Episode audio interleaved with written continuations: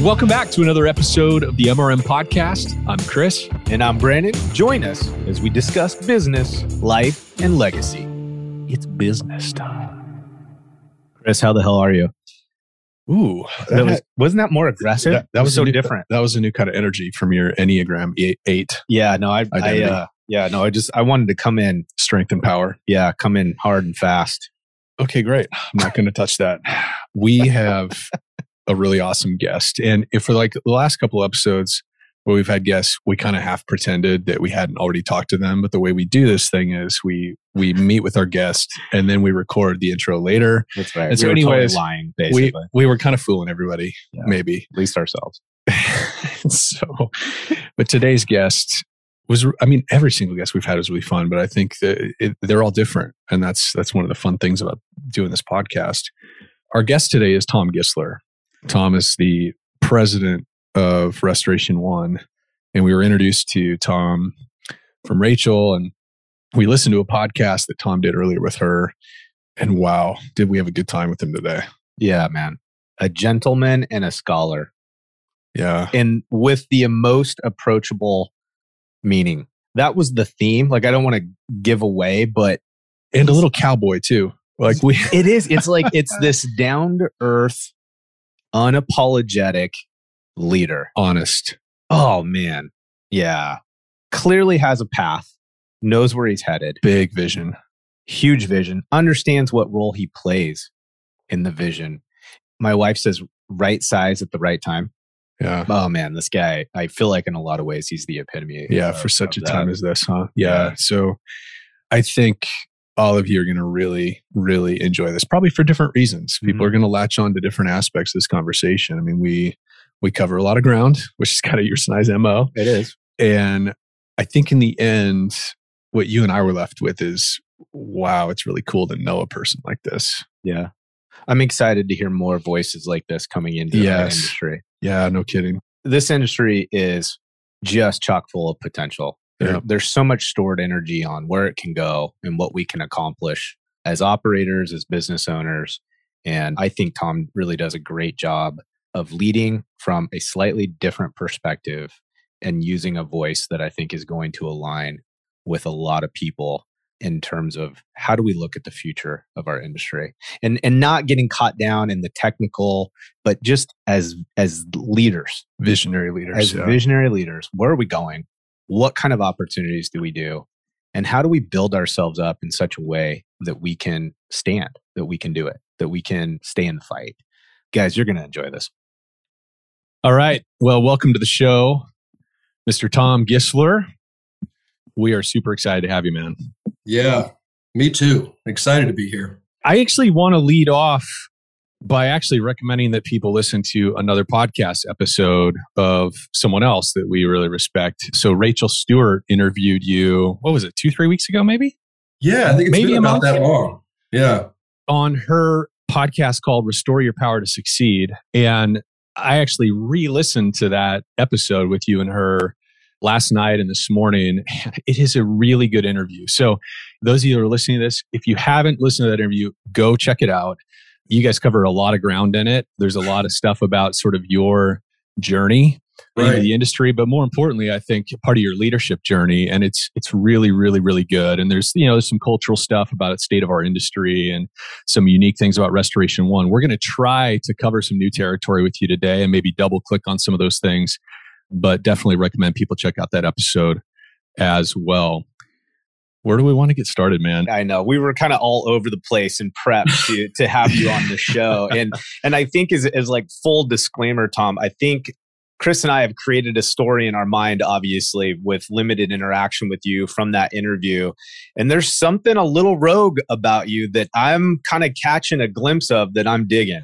I think it's resonating a bit with me personally. I know Chris and I have mentioned it too. And so at some point, I think we want to start to hear a little bit of those driving factors for you. But anyways, we're really excited to get to know you better for sure. I think the easy entry point for us here, one of the things that we've started asking our podcast guests is, what is the best, most useful book you've read so far this year? And your answer to that was The Obstacle is the Way by Ryan Holiday. And I was not just a little bit excited when you said that, because I follow The Daily Stoic. I listen to that podcast a lot. I listen to his new weekend editions that are longer. And I've read all but Stillness is the Key. I've read most of his books.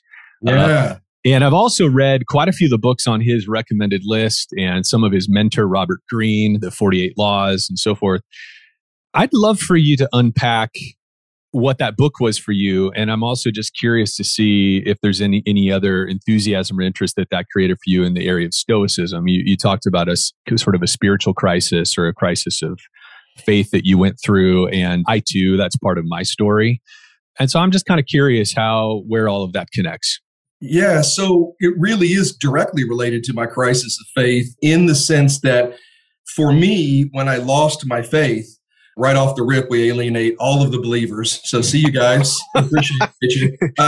So to the three remaining listeners, when I lost my faith, one of the byproducts that was hard about that was losing not only a community of people that I had relied on, but also sort of a central gravitational force inside by which to, a lens by which to see the world, if you will. I had sort of seen events, good and bad, in my life through this matrix of God was in charge and there was obviously some better way or some grand vision or plan for my life. And suddenly I was left utterly alone. It wasn't long after that my first marriage collapsed and I ended up being a single father. And so it was a really hard time in my life. Later, and just through happenstance, it's not intelligence, later what I realized is it many, many times those hard things that happen in your life, even though at the time you're desperate to get out of it, all you want in the world is to get away from this difficulty and get back on a path. It was that hard event, that terrible event, that was literally the conduit through which you achieved your later success. And I sort of began to notice that. And that pointed me through conversations with counselors and mentors and whatever to the concept of Stoicism, and then to the concept of amor fati, and this idea that what is coming at you is really, it's the road you need to travel down to get to the greater iteration of yourself or whatever that you're trying to achieve. And so, as goofy as that sounds maybe to some people, I decided to double down and really start to, what would happen in my life if I approached every difficulty in that way? If I was able to bring that perception to it, what would happen in my life? And I'm completely imperfect at it. I'm not great. I'm not ready to write my own book on Stoicism. But to the degree that I've been able to do that, there's been a direct correlation with success every single time. So I can't recommend the idea enough. And that book I finally got around to reading, and I'd read, sort of like you, I'd read bits and pieces of that philosophy before, but that book really coalesced it into an easy digest kind of way of seeing this element in my life that's been so important. We reread the book, and that was one of our objectives too, is we try to read the book before our guest comes on. And for me, it was a reread. Books find us at certain times of our life, right? And sometimes we're ready for them. And then sometimes it's 10 years later, we're like, somebody recommends it again. We're like, yeah, I probably should read that. Now's a good time. Yeah. And I reread it. And one of the things that stood out, in fact, I screen captured part of it and sent it to Brandon, that I really loved was the ninja guy or the martial arts guy. Samurai. The samurai guy. Samurai, yeah. And he talks about the two lenses that we can use, right? The one where we are interpreting. So there's this interpretation lens where we're assigning meaning to everything that happens. This is either good or bad. And then there's the observational lens. And what I hear you saying is kind of referencing that. It's like the quote, bad things that happen in our life are really only bad if we decide that they're bad.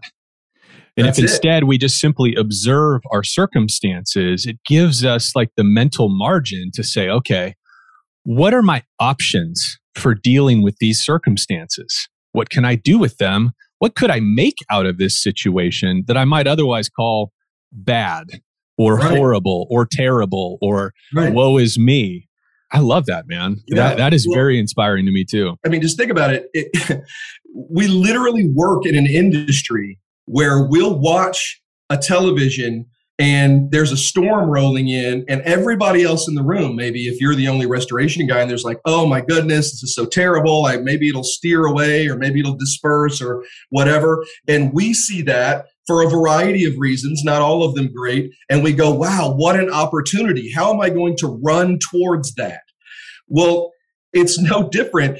Hurricanes come in a variety of forms in our life, not all of them weather related. And if you can instead say, what a great opportunity for restoration, then it absolutely changes the complexion of everything that happens in your life. And if you can get really good at it, you can carry it with you. My hope is all the way to the end. And that's my goal. So that's kind of where I'm at on it. So where's this coming into play for you? And we're going to probably touch on this in a couple of different ways, but how is this coming into play as the president of R1 and the way that you're shaping kind of the trajectory of what that franchise? Is this a theme that you're drawing into part of your leadership? And is it at play here? For sure. So Restoration 1, oh man, guys, listen, it's so weird. I'm so crazy in love with the concept of Restoration 1. And I don't remember what Rachel and I talked about on the podcast. So if I repeat myself, then you'll have to forgive me. But Restoration 1 is, I refer to it as a zebra in the horse barn. From a distance, it looks like everybody else, okay? But you get up closer, and the closer you get, you're like, there's something different, that's different. And if we're looking at it through the lens we've been discussing, the obstacle is the way. I arrived at Restoration 1 with the idea of, you guys aren't on any programs. You're not talking to anybody in the insurance community. You're not trying to roll out a pilot anywhere. That's the first thing we need to do. And instead, everyone, including franchisees, were like, no, we don't want to do that at all. We're not ready for that. We're not ruling it out necessarily in the future. That's not something we're aiming for right now.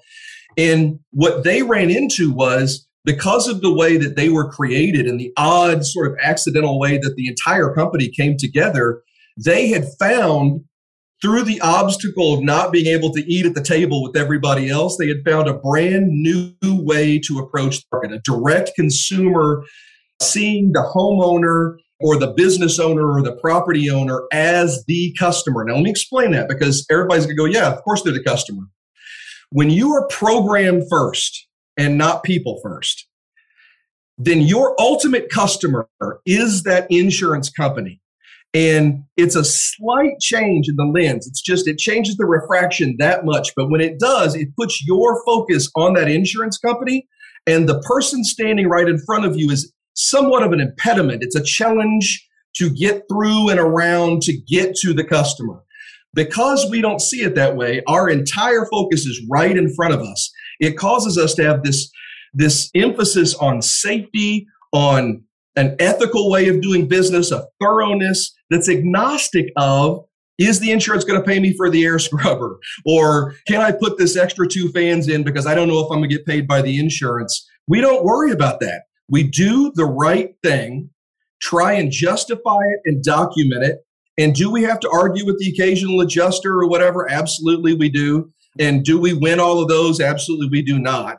But it doesn't change our focus on absolutely doing the right thing for the person right in front of us. And that's a simple concept. So simple, in fact, that it seems goofy, that it does, that can't be the driving force. It is absolutely the driving force. We're people first, profit second. And every other company in the space, and I'll say this boldly, and let's get us all on stage and let's fight it out. Combat is my love language, so I'm into it, right? But every other company out there is program first, profit second.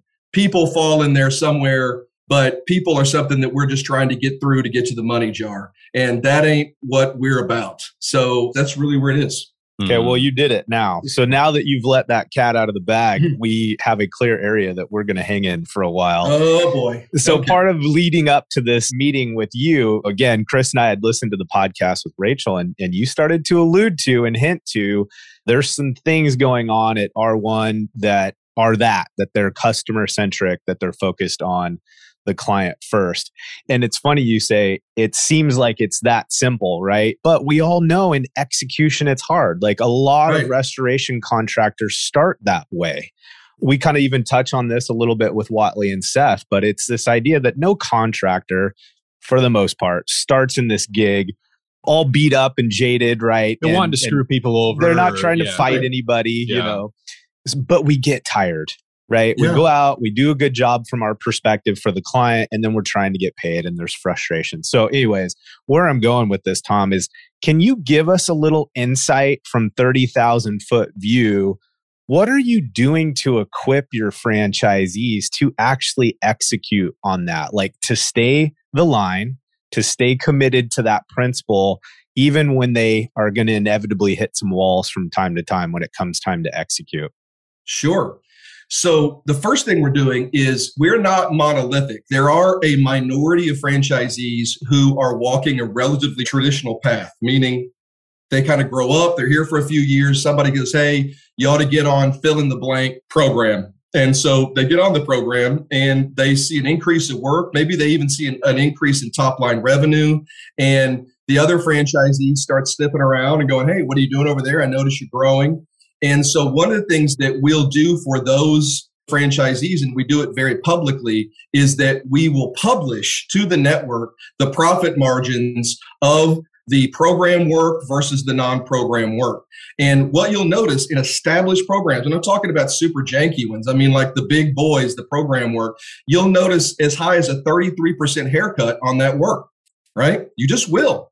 And there's no secret to that. That's intentional. I mean, there's so many different people eating off that. You got the insurance company that's demanding a concession, then a TPA that demands a concession. You know, it kind of gets cut like, the cocaine coming out of Colombia is probably really good when it comes out of the jungle. And by the time it gets to the streets, it's half baking soda. That's the way it is to, wow, that was probably a really bad example, but it's kind of where it's just this bad thing, right?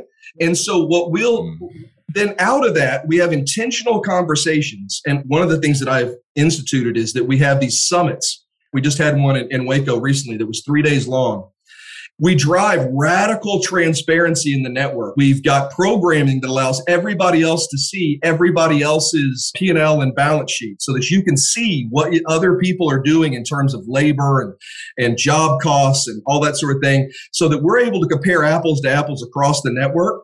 And we'll say, if I had fewer jobs, which you don't want, but if I had fewer jobs, but was able to ethically charge what I could charge, how do I compare to the guy that's got more jobs but is able to charge less? And what you see time and time again is that the guy with slower jobs is actually a little above the guy that's working his butt off, right? Mm. So it just keeps us sort of looking at that over and over and over again to go, is it time? Is it the right way? Is this the right customer? And the answer so far has been no. It just has been. From a company standpoint, from a 30,000 foot view. Now, there's no secrets there. You can't ask me about anything inside the company that I'll be one. Oh no, that's a trade secret. That's whatever. Here's what I've noticed over the course of my career.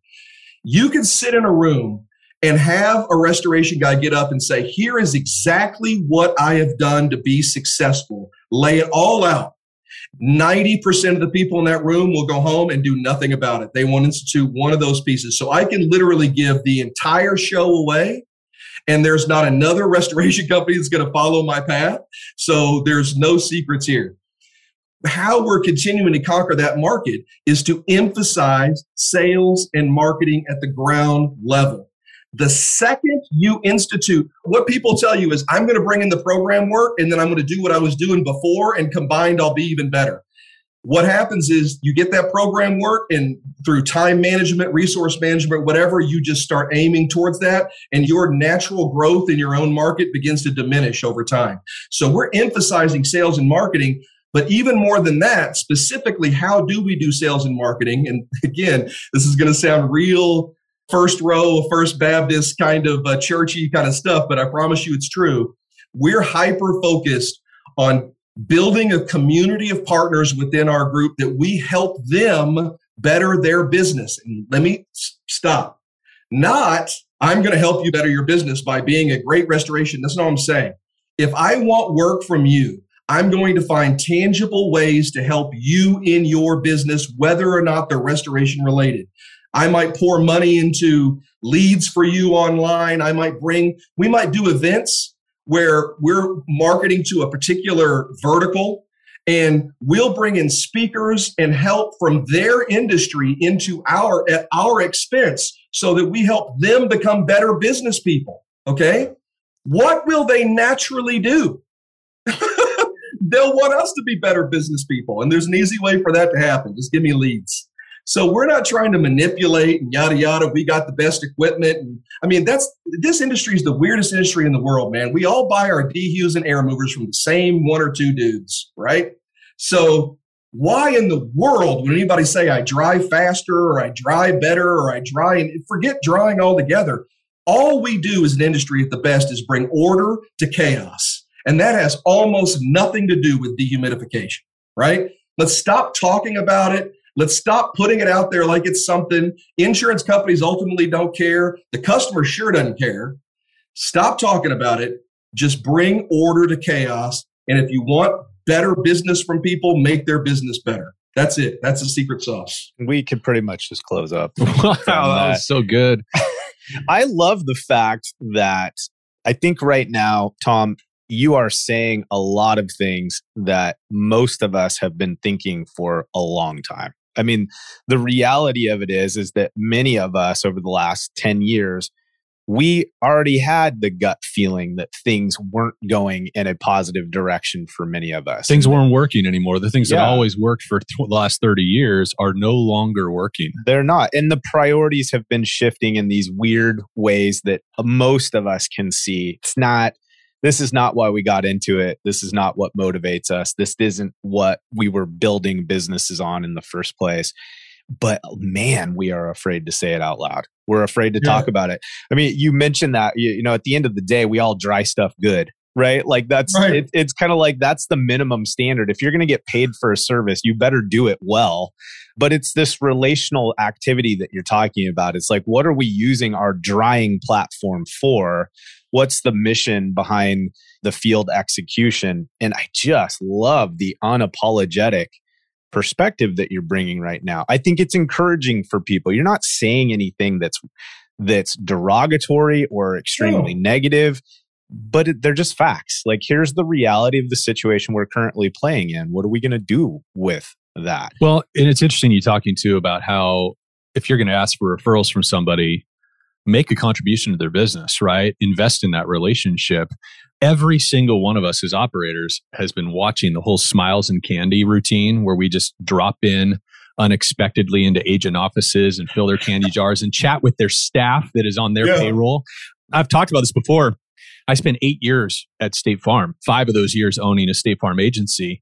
And it's interesting, back then I didn't know anything about restoration. In fact, the only thing I knew about restoration, frankly, was that I had 5 staff on my team that were on my payroll.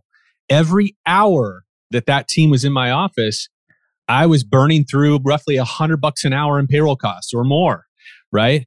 And so when those restoration companies would come in and do the candy and smiles thing, I couldn't help as an agent but think, wait, these people have work to do. Like, we're trying to sell policies and service our clients. It really felt like an interruption. Yeah. And what we discovered actually, and when we were operating, was we would talk to insurance agency owners. They felt exactly the same way. Yep. They felt like we were taking from them. We were interrupting their business while we were asking for them to give us business. Yep. And just how antithetical that approach was, and how self-sabotaging in some ways it was. Now, I think the reason why we've kept doing it, right, is because it kind of sort of works, kind of sort of, for the last 30 years. It's become a sales channel. So it's very refreshing to hear you guys not just talking about that problem, but trying to execute in a new way, in a really radical, creative way. Can you just speak into that a little bit more, what you see franchises doing in their local markets? You mentioned a couple examples, but can you think of some fun stories that you've heard from franchisees recently about how they're doing that? Sure. Yeah. So, okay, from a sales and marketing perspective, you mentioned a kind of marketing that I loathe, and I speak directly against it within my network, which is the concept of route marketing. My day gets laid out in a variety of stops and an X number of koozies or calendar strips on a keyboard. And somehow, if I make these stops and I smile and I can maintain some sort of positivity through the course of my day, something magical will happen. It's akin to just some sort of Hogwarts-related spell where I'm saying something and I hope that business comes my way. There's absolutely no thought in it. It's a form of insanity in my mind. But if you look at the universe at the right angle, you'll see this sort of same flat sort of dots on a string way. But if you'll just turn it this way, you realize, oh, these things are all interrelated in these sometimes not so obvious gravitational ways and operate as a system. So one of the things that we do is, rather than interrupting, let's take agents, for instance, that speak directly to your life, rather than interrupt their day and give them the pitch, which almost always involves something about drying or fire damage or 8 ways to remove soot. Oh my God, I'm in the industry and I'm bored saying those words, okay? What we do instead is try and speak to the agent saying, what are your problems? How do I find leads for selling insurance? How do I get my people better on the phone? Well, guess what? We want our people better on the phone too. So we're going to bring speakers in that talk about, how do I do things on the phone? How do I generate better leads online? How can I capture leads? How can I maybe buy leads, which I'm already doing, and give them to you as a form of reciprocity? And then, more than anything else, and this is just a super simple example, if I'm going to invite people to an event, whether it's a golf game or at the happy hour or whatever else, I'm going to arrange the people that I'm inviting into this from industries that are complementary. So if I've got a young agent that I want to give me business, then I'm also going to invite some mid to high-end property managers from apartments that are demanding that they sell insurance. And I'm going to introduce these people, and then I'm going to bring this guy, and I'm going to be a concierge and build this bespoke sort of community in which I'm in the middle, I'm the nucleus, but maybe there's business shooting all around me that benefits them. And then I'm the gravitational pull. I will bring the good to me by putting the good out. And God, I know that makes me sound like I'm going to say, let's all do yoga and drop some acid. I promise you I'm not. I'm just telling you that it works, right? It is the right thing to do, to say what's important to you. If I deliver that, you deliver what's important to me, period. I love that. That's ridiculous. So, okay. So one of the things I picked up on, Tom, when we were kind of listening to some of your previous interviews and things like that, was you're not afraid to be open about and admit failures. Like, yeah, ooh, I tried this. It was a hot mess. I tried this. It was a total dumpster fire. How does that come into play like that? You mentioned this word before, radical transparency. How does that come into play in the progress that you've made as an individual, and then how teams see you that you're leading? Like, where does that come? Yeah, what does that look like in your role now as president of R1? Yeah. So first of all, failure managed appropriately, there's almost no such thing. It's almost mythical. I mean, I learned the most valuable lessons that I could possibly learn from failure. And I've had epic ones. I mean, just gargantuan ones. But I am who I am as a result of those failures. I wouldn't even be anywhere close to who I am without them. They were absolutely integral to my advancement. So what happens over time is that you begin to develop calluses in the right area so that you're not as burned. I mean, I've always wanted to be a cook. I love food too much, and I'm a bit of a hedonist in that if I like something, I like a lot of it. And so cooking's one of those things. And I've always marveled at these line cooks that can just reach into a pan and turn a steak over with their hands and manipulate things. It's because they've been burned enough times that they've lost sensitivity in that area. And that's one of the things that I want to do in my life. I want to continue to do battle with the dragons that are almost always made out of fear, so that as I conquer one by one by one, it makes me less afraid of failing. And being less afraid of failing is a tremendous advantage toward winning. Because that hesitancy, that, oh, I'm not sure, what will the insurance company think? I'm not sure, should I leave this relationship because maybe there'll never be another relationship, or, fill in the blank in your life. It's almost always lies. There's always better coming, but you've got to let go of this to grab the next. And that can look like failure. But how many times in your own lives, guys, can you think of instantly probably one or two areas in which you thought, thank God that life pulled it out of my hand involuntarily because it opened my hand for what was next? Does that make sense? Oh, yeah, absolutely. Yeah. Yeah. That's all that failure is. And yeah, it's jarring at first. And there's this feeling of emptiness and this feeling of, what's going to happen? But what's going to happen actually is the coolest thing in the world, man, because unless you go through what's going to happen, nothing happens. So I'm going to call you out, Tom. Good. Okay, man. So current president, R1, they're fast growing, they're kicking butt. You guys as a team are developing something super special. It's easy now to look back and say, oh yeah, failures were the catalyst to my success. True. How do you get there, right? How do you get there? What did that look like 10 years ago when some of these failures were happening? How were you facing those dragons then? And what's transpired? What's changed? What was influencing you to give you more confidence in those failures so that now you can look back and say, that's the tool? Oh, so let me talk about one of the darkest times in my life career-wise, okay? So I went to work for a company. God, I mean, you tell me whether or not I should name names or whatever. I'll name them. You can cut them out. You can bleep them. I went to work for a company called Ritech. Great. They had a completely different business model from anything I'd ever been a part of, certainly different than where I am now. They were looking for a national sales director that could encourage their field to sell more direct work because they were very, very program-focused. I mean, they were literally the exact opposite of where I am now. They had doubled down on the program work. Effectively, their franchisees had become kind of de facto service centers, and they were looking for someone that could change that culture so that they could have the both and approach.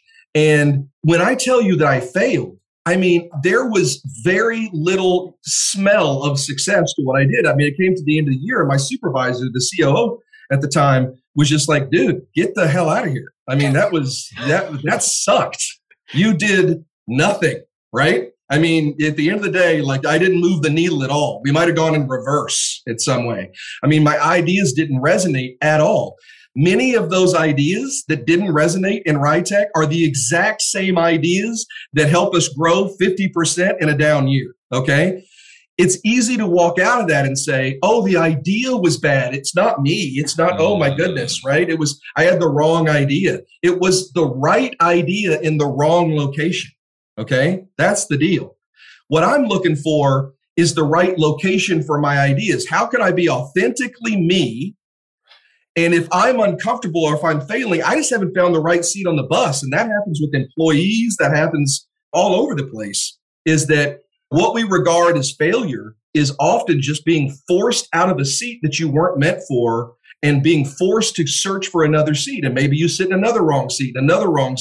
But then eventually you end up in the seat that go, oh, holy cow. Now this is it, right? This is the one. Now, I was so depressed after Ritech.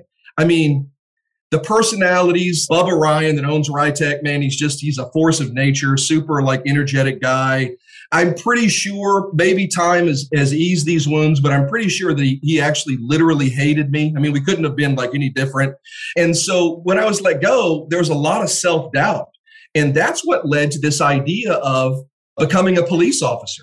Like, I literally thought to myself, is there something that I can do that's still missional, still allows me to feel like I'm going to work every day for some greater purpose, which is important to me, but is so different that I can at least prove to myself that I'm not a dumbass, right? That I can learn new things, that I can achieve new skills, I can see the world in some new way. And there are a lot of ways in which becoming a police officer was also a failure. I joined because I was sort of buying into this idea that policing was in crisis. They needed good people. I'm a good person. I'll inject myself into that scenario and it'll magically change because after all, it's me. That didn't happen. Policing was the same, probably a little worse in Atlanta from the day that I got there. But I'll tell you what did change, me. It absolutely changed me because I was able, to learn absolutely new things, but also learned, and here's the magic of policing. It actually makes police officers such a fantastic resource as an employee that most people I don't think realize, at least the good ones, and there are good ones and there are bad ones. But In policing, you have microseconds to make a decision. This is something that doesn't get talked about enough. I've got to decide to take action or not to take action in just microseconds. That makes all the difference in the world. So what you do is you pack your head full of knowledge, and then you go out and you try and implement that knowledge, and you learn, how do I trust my gut?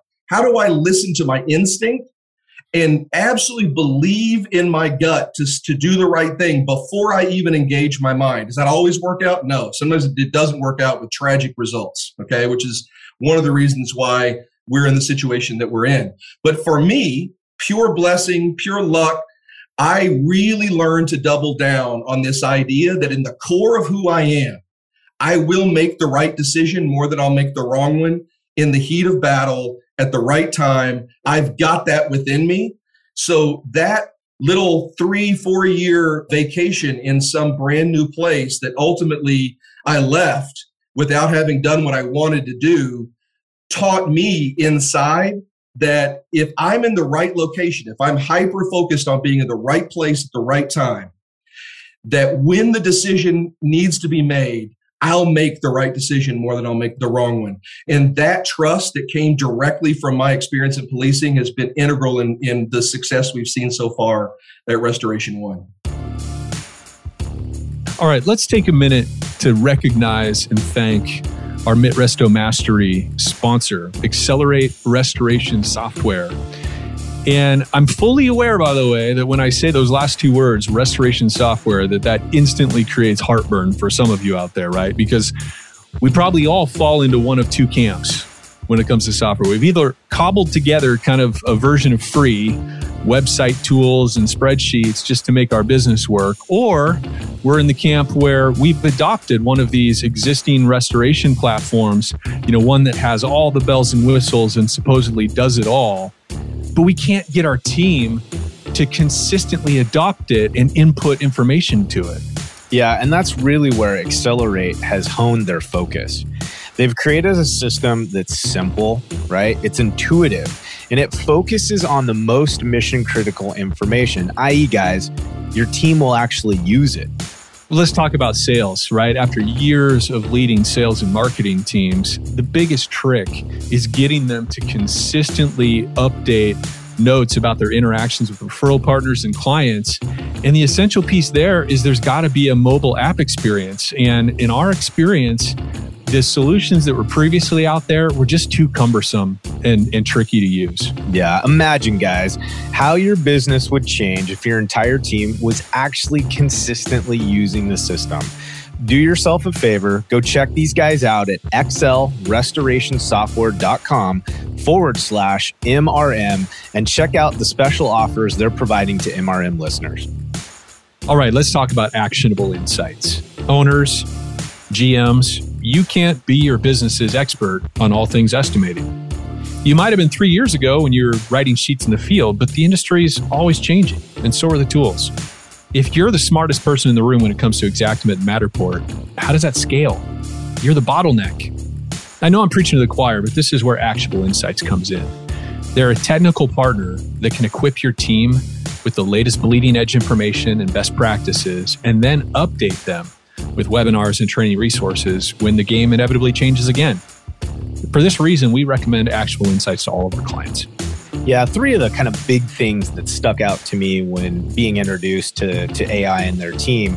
First off is this consistently updated training. I mean, at the end of the day, these guys are the experts. They're out front all the time. They're constantly learning new trade secrets and ensuring that your team's got access to those things. A 3,700 plus page database of Xactimate templates. I don't know what else to say here other than don't reinvent the wheel. It's already available. Download it, copy it, use it, bam. Database of commonly missed items. I think this is huge.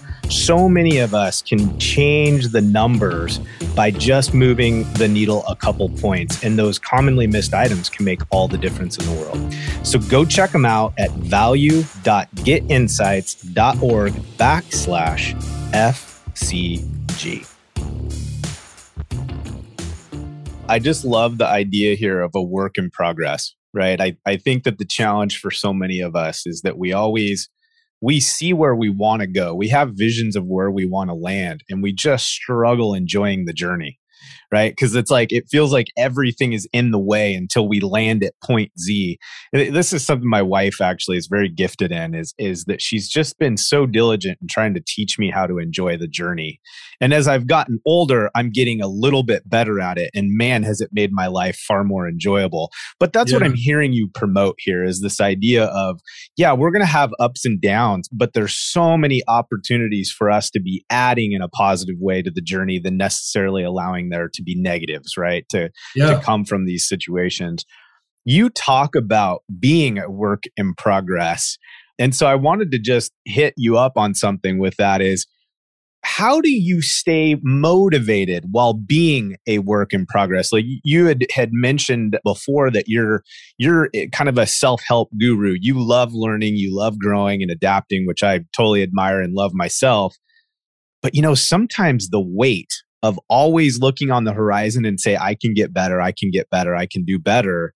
You see people not handle being a work in progress in a very healthy way. Like it becomes more of a drag or a weight on their shoulders versus this motivating mantra. What do you see happening in that dynamic? How's that impact you? Man, oh, fellas. Now this is the deep end of the pool for me. Because here's where it manifests in a negative way in my life if I'm not careful.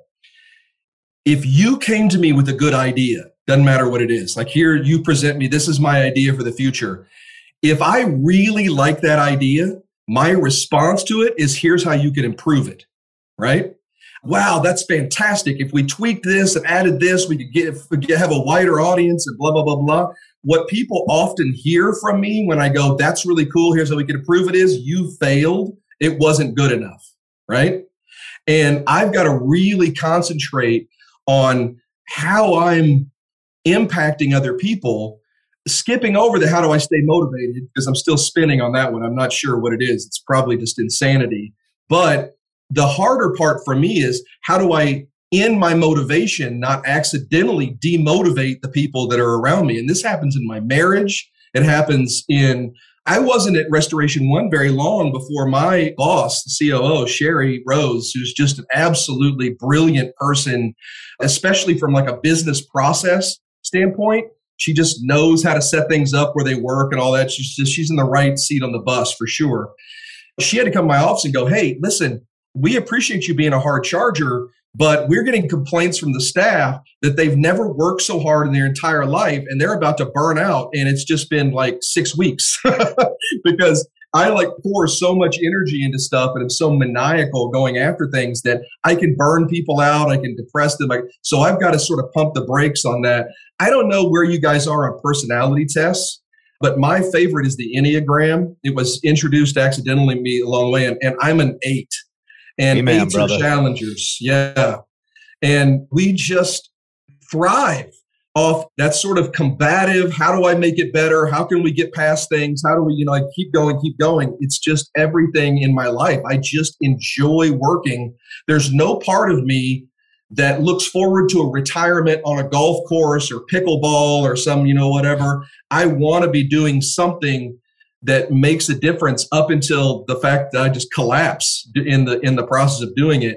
I really don't know where that comes from. It's just innate, but it can be as much a curse as a blessing, because you can find yourself standing alone in the field because everybody else has just sort of dropped off the wagon. So that in terms of work in progress, that's something I'm constantly learning. And I'm hoping to get into a group of guys that are similar to me, that have conquered that in their own lives and can shape that. That's actually one of the things that I'm looking forward to right now, is how can I get a group of people around me? I don't really even care even about industry necessarily, that are a similar person to me that can help me be a better person along those lines, because work-life balance and that constant improvement that I love in my own life is not always received so well by everybody else.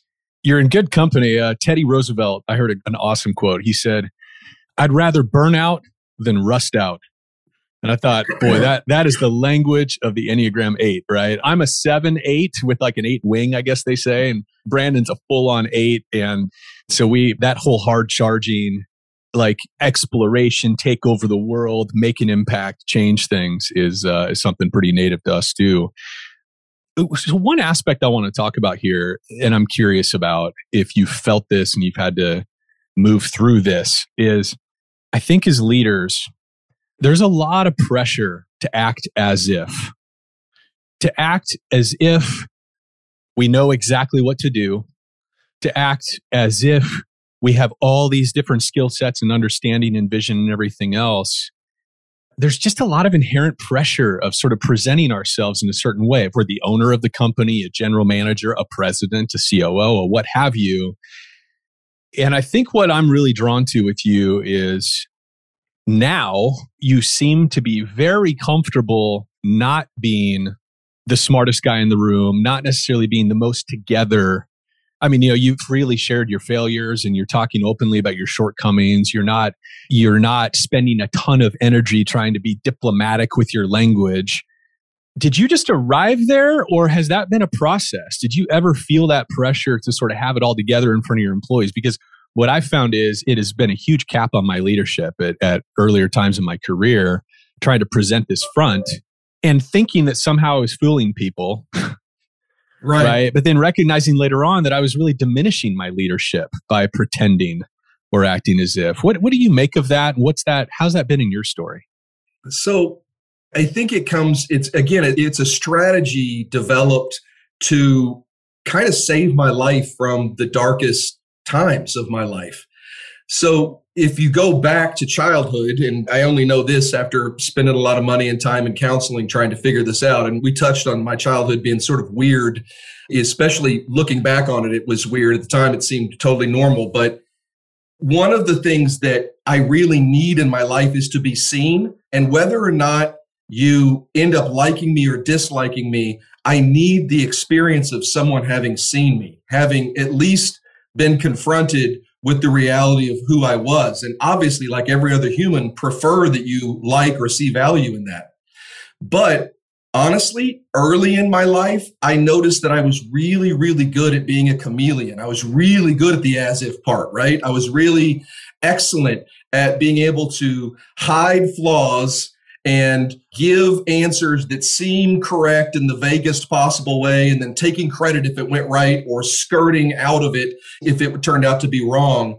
And what that did for me over time was, even if I was surrounded with people, I felt absolutely alone because no one was seeing me. No one was really understanding who it was that I actually was or what it was that I was really trying to say, because I was too busy putting on masks. So I made the decision, and this was, again, it's related to kind of childhood and abandonment issues and faith and losing the faith and having to arrive at a new identity after being a pastor and really probably going through the process of trying identities on and then finally realizing, oh, there's an identity in here that's uniquely my own. What is that? And then being absolutely shocked in the best possible way that every single time I shared my authentic struggles, even with complete strangers, I found far more than not that those people had very similar, if not exact same struggles. And that all the way back to our first comments on the obstacle being the way, that it was the struggles and our seeking to overcome them that was the basis of our relationship going forward, rather than the overcoming or the hiding of those struggles and being like the right kind of person. It really led to more genuine relationships in my life when we started from a point of weakness rather than strength. Like, let me just say right off the rip what a dumpster fire I am. And then once you say that, people go, oh my God, I am also a dumpster fire. And you're like, I know, isn't it great? But look what we were able to do. Wasn't it magical? And they go, yeah, I'm shocked every day that I'm able to even survive in the world, because internally I'm just such a mess. And before long, you're able to kind of have this journey together where you help each other. The other thing I like, my closest friends are absolutely free to tell me when I'm screwing up. And in fact, I demand it. It's the old something's in my teeth deal. You know, don't be polite with me. Don't try and spare my feelings. Directly tell me you're screwing up, because to me, that's love. That's true care. And so I've just built a community around me over time of people who feel absolutely free to both tell me where I'm screwing up, but also tell me where I'm doing well. And when they tell me that I'm doing well, it means so much more when I know they'd also tell me where I'm screwing up. So I don't know if I answered the question, but that's at least getting close. That's so good. And you actually, it's such a good segue into this other curiosity that I had. What role does love play in leadership? What does that mean to you when I use that word? It's not a word that we talk about much in business, but what does that mean to you? What role does love play? You guys are asking really good questions. Let me say this. I think it's a mistake for people to draw hard lines between the work we do and the rest of our life. People want to put your work in a silo, and they want to put their personal life in another silo, and then maybe hobbies over here. And so we're constantly kind of opening and unlocking doors to walk into this area of our life versus the other. And I've just never been that person. I spend so much time at work or thinking about work that it would push out every other area of my life if I didn't allow myself to bring my total self into wherever I was, be it my family, be it friends, work associates. So the first thing I think of when you think that is that probably a lot of people would be love has no place in work, right? Work is about the policy manual. It's about the rules. It's about the profit motive, and really leave your emotion out of it and just stick to the book, right? That love is something that belongs somewhere else. But man, I could not disagree more, because really you're batting around what makes R1 special. I don't consider a home restored if we didn't realize that the kid was planning a birthday party and now the birthday party is delayed and maybe won't even happen because the house is under reconstruction or whatever. If we're not aware of those facts, and we don't actually work to solve that problem, then have we restored anything? We put up new drywall, maybe the house is at a normal moisture point or whatever. But if we didn't put the door jamb back in that had the heights written on it in the new kitchen, then did we restore anything? And that, the source of those sort of problems comes from a place of love, comes from a place of at least recognizing that love exists in the space that we're trying to work. And to the degree that we ignore that or don't realize that, we do an incomplete job. So that's part of the answer.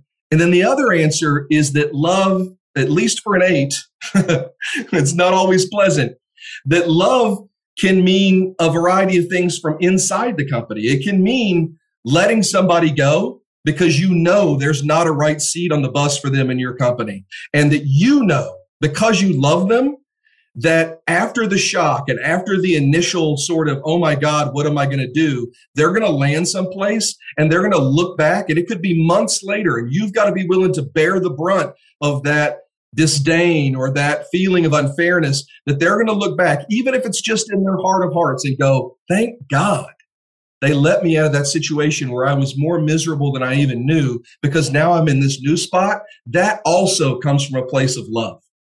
So yeah, it's such an interesting question. I think that would be kind of as far as I could get. Does that make sense? Does. Yeah, it's crystal clear actually. And I think what I'm hearing when you say some of those things too, Tom, is that we have a misconception of love, of that term, as immediately being adopted as some soft, gushy-ushy, inability to hold teams accountable, inability to rise to the occasion or overcome obstacles or whatever. And it's just not truth.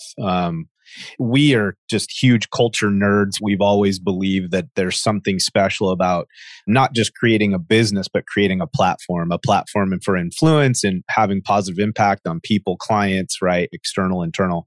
And I think those things that you said about love's role, where it's like, well, it's got to shape the way we're taking care of our client. It shapes what is a win of taking care of our client. It shapes those times where we have to hold the line and be aggressive about accountability, because that is, as leaders, showing love to our downline. So I think if we could have pitched a better softball, I don't know, it landed well. So for me, it's super impactful and meaningful.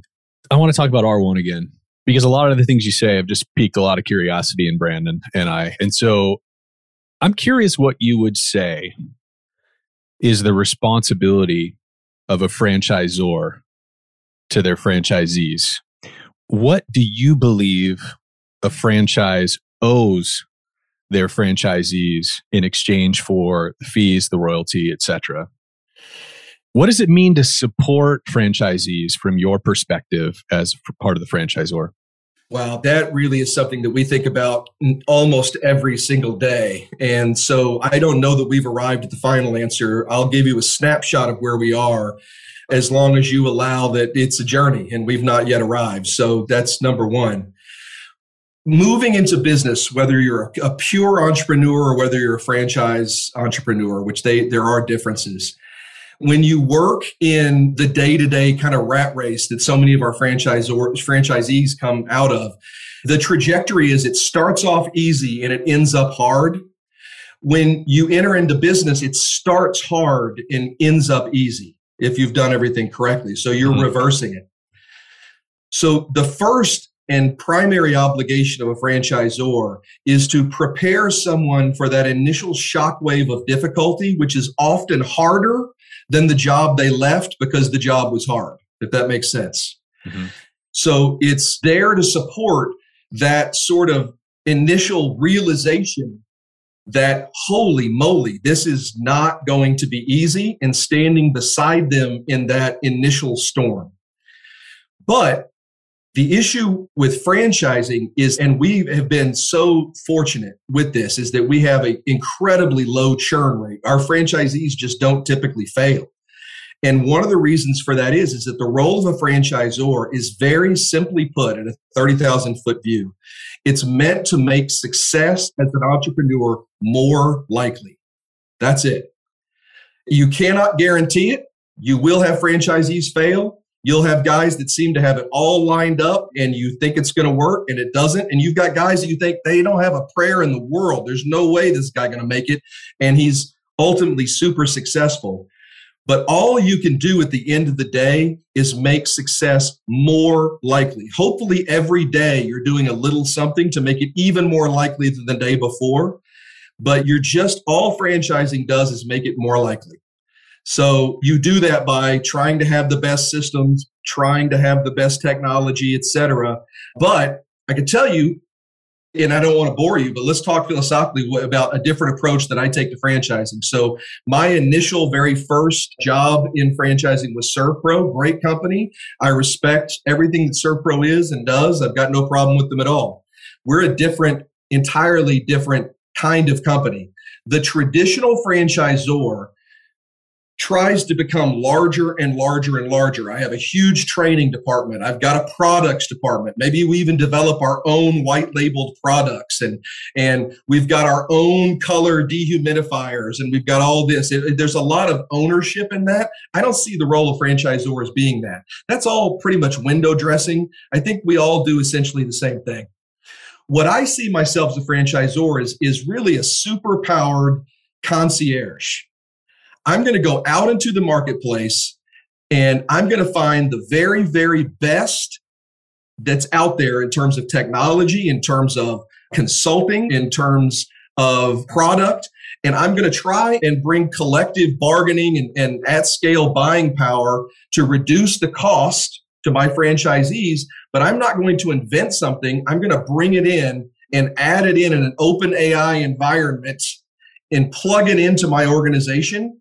And as long as that relationship is symbiotic, then that piece can hang on. The second it's not, then we unplug and replug. So we've looked at, instead of saying we're going to teach for weeks on end in our own academy how to dry, we're not the absolute best dryers on the planet. I mean, we didn't invent drying. So we're going to go out and we're going to partner with Chuck DeWald Academy or REITs or somebody else and bring the drying that's already top shelf into our organization. And we're, instead of coming to our academy, you're going to go to that. And then if you want to have consulting or have people, I'll have a lean staff of guys and I'm going to try and recruit top talent. But I'm not going to ignore bringing outside consulting in and have that outside consulting be a part of my organization, because you're going to bring outside pollen into my field and change my product so that it changes for the better. the more that I build walls around my silo, the more entropy happens, the more sort of inbred an organization becomes and blind to what's going on in the world around. And restoration benefits greatly from having a non-siloed approach. So I'm going out and trying to find the best resources and bring them to bear on my network rather than creating things that are white labeled within it. Does that make sense? Yeah, absolutely. Yeah. Yeah, for sure. I want to be cognizant of time, but yeah. I got to ask you a leadership question. One of the things that we see happening, and I know you've experienced this too, in fact, probably with the rapid growth of R1, maybe there's times where you're experiencing it firsthand, but we see firms, we see contractors, we do this inevitable internal promotion based on watching someone be skilled or have successes in a particular area of our business, right? So we take a lead complex, a large loss mitigation tech, and we see how successful they've been in the field. And we eventually move them up and make them a mitigation manager. Mm-hmm. Well, there's no accompaniment of advancement or proactive engagement on this leadership training, right? Like helping them adjust their skill set for this new list of priorities that they have to execute on. And so we watch team members basically kind of get beat up and burn out because we didn't help them, right? We didn't increase their leadership competency to match the new areas of responsibility. Where have you seen that come to play, either with your franchisees or within some of the experiences that you've had? And what do you give advice as far as what are 2 or 3 things we can do as leaders to do a better job of equipping these young men and women that are coming up in our ranks to take on these new areas of responsibility? Woo. First of all, that's huge, okay? We're in a labor shortage and we need to, A, attract top talent, and we've got to keep top talent. I think it all goes down, and here's another buzzword that we could unpack for another hour, but you said you're culture nerds. I'm huge into the culture that we have in our businesses, and that if you could keep people in your organization for much longer than you normally would, not through pay or benefits, all those things are important, but through the culture you have. So I'm big into that. Short answer is that's an excellent question, and I don't know what we're currently doing about it. First of all, where I thought you might be going with that is that we often take people and we move them up. I think it was Tom Peterson from a business perspective says that we just promote people until they're not useful anymore and then they stay there, right? So we don't want to do that. We don't want to take a great guy and go, oh, now you're going to be in management and he's not good at management, but that's where he stays, sort of screwing everything up. What we're doing currently right now is part of being a franchisee, the magic of the franchisee is what you're getting from the franchisor, okay? But that can see your network again in that route marketing, like I've just got this many franchisees. If you turn it up on its side, you can see all the interconnectedness. The real power long-term in being a franchisee is the combined knowledge of your network. So part of what I'm doing is connecting manager to manager, office person to office person, so that they benefit from best practices across the spectrum of businesses rather than just trying to, what resources can I drip into your bucket and you just swim in that bucket? Does that make sense? Yeah, absolutely. 100%. Yeah. So just for clarity, what I'm hearing you say is that let's get some extended dialogue happening so that a new MIT manager has someone they can look to or lean on and say, hey, you've been doing this for 2 years. Where do I focus my attention first? Or what do I have to learn here? Or whatever the case may be. Yeah, that's kind of where we're focused right now. I think long-term, what we need to be able to do is to go outside of our organization and figure out, okay, what exists out there as a solution and how do I bring it in? Yeah. I'm really hyper-focused on cross-pollination. I love meeting with guys from other restoration companies. I like meeting people from other industries. I mean, when I'm selling, and I love sales, I still try and be plugged into some sales aspect because it's kind of where I came through and it's what I love the most. But I will often book time in someone's office that could potentially give me work. And we'll spend the entire time with me just quizzing them about how they handle their problems in their business and how do they manage these things and sort of collecting that, or maybe even giving some of that advice in return. And we never get around to restoration. But what happens is, once the restoration does come up, it's always such a smoother transition, right? It's always just sort of an obvious thing we're going to talk about rather than something that we shoehorn into the time. So I would much rather have a much longer sales cycle, but end up coming out of it, not with just a new account, but with new knowledge about everything that we're talking about. It's hard not to be a little enamored by a lot of the pieces that we've touched on. I mean, I know, of course, too, it's like we have conversations on concepts where they're kind of in their advanced stages. A lot of looking back and saying, this is what we've learned. But I think there's so much here for our listeners to hold on to is there's this idea of we can still dream big. We can still have really high expectations as business owners, as people who are producing profits and providing services in our industry. And I'm excited about that because like for the last handful of years, I feel like the growing conversation has been, oh, the weight of TPAs. Oh, the weight of the changing industry. Oh, it just does not seem like there's been a lot of motivating conversations happening.